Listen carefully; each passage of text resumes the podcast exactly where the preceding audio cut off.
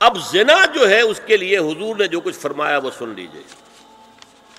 ان ابن عباس قال ما رأيت شيئا اشبه باللمم مما قال ابو هريره عن النبي صلی اللہ علیہ وسلم۔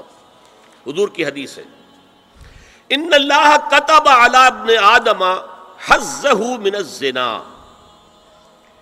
ادرک ذالک لا محال۔ اللہ تعالیٰ نے ہر انسان کا زنا میں ایک حصہ لکھ دیا ہے جو اس کو پہنچ کر رہے گا۔ فضن العین النظر۔ آنکھوں کا زنا ہے نا محرم عورت کو دیکھنا۔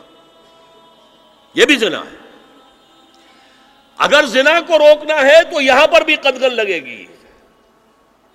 ایک ایک جگہ آیا ہے حدیث میں نظر و سہمن یہ تیر ہے، یہ نظر جو ہے، نگاہوں کے تیر۔ یہ تو آپ شاعری کے اندر بھی اور گانوں کے اندر بھی نگاہوں کے تیر۔ سنتے ہیں کہ نہیں سنتے؟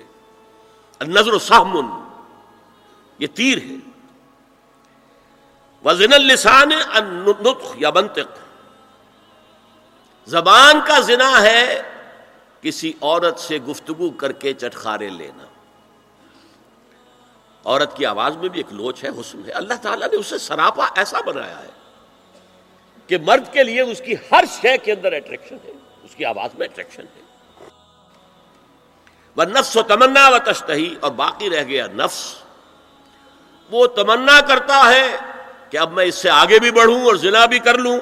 بل فرد یوسد کو کلو اور یوکزب لیکن یہ ہو بھی سکتا ہے، نہیں بھی ہوتا، لیکن یہ زنا تو کر چکا نا۔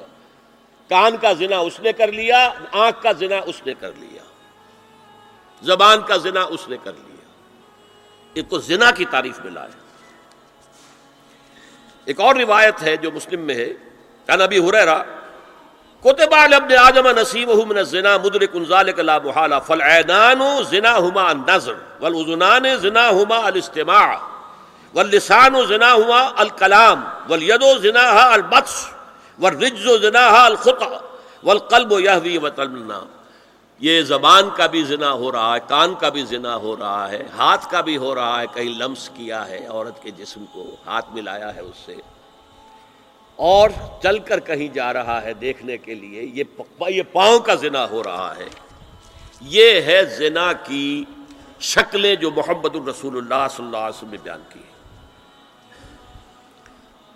تو زنا کا روک تھام زنا کی جو ہمارے معاشرتی اہداف کے اندر بہت اہم ہے، بہت اہم ہے، بہت اہم۔ ورنہ معاشرہ ٹوٹ پھوٹ کا شکار ہو جائے گا۔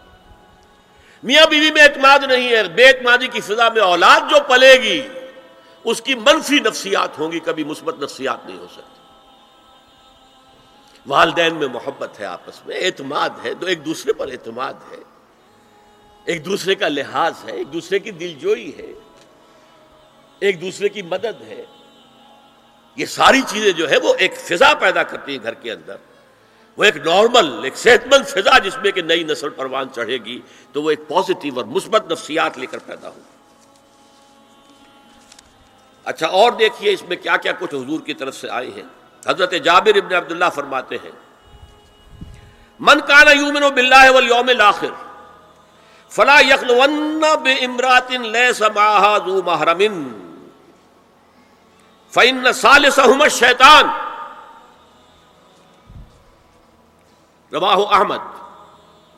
دیکھو جو شخص بھی اللہ پر اور یوم آخر پر ایمان رکھتا ہو، وہ کبھی کسی اجنبی عورت کے ساتھ خلوت میں نہ رہے، ملاقات نہ کرے، جس کے ساتھ کہ اس کا کوئی محرم شامل نہ ہو۔ کوئی عورت آئی ہے آپ سے مسئلہ پوچھنے کے لیے، اس کا باپ، اس کا بیٹا، اس کا بھائی، اس کا شوہر ساتھ ہونا چاہیے، اکیلے نہیں۔ اس لیے کہ سال سو ہما اشیتان جہاں یہ ایک ایک مرد اور ایک عورت جو ایک دوسرے کے لیے نامحرم ہے، جب ملیں گے، تیسرا وہاں شیطان موجود ہوگا۔ اسی طرح حضرت ابن عباس کی روایت ہے، لا یخلون رجل بے امرات الا ومعها ذو محرم ولا تسافر المرأة الا مع ذی محرم کوئی مرد کسی عورت کے ساتھ خلوت میں نہ ہو، اکیلے نہ ہو، مگر یہ کہ اس عورت کے ساتھ اس کا محرم موجود ہو۔ اور کوئی عورت سفر نہ کرے جب تک کہ اس کے ساتھ محرم موجود نہ ہو۔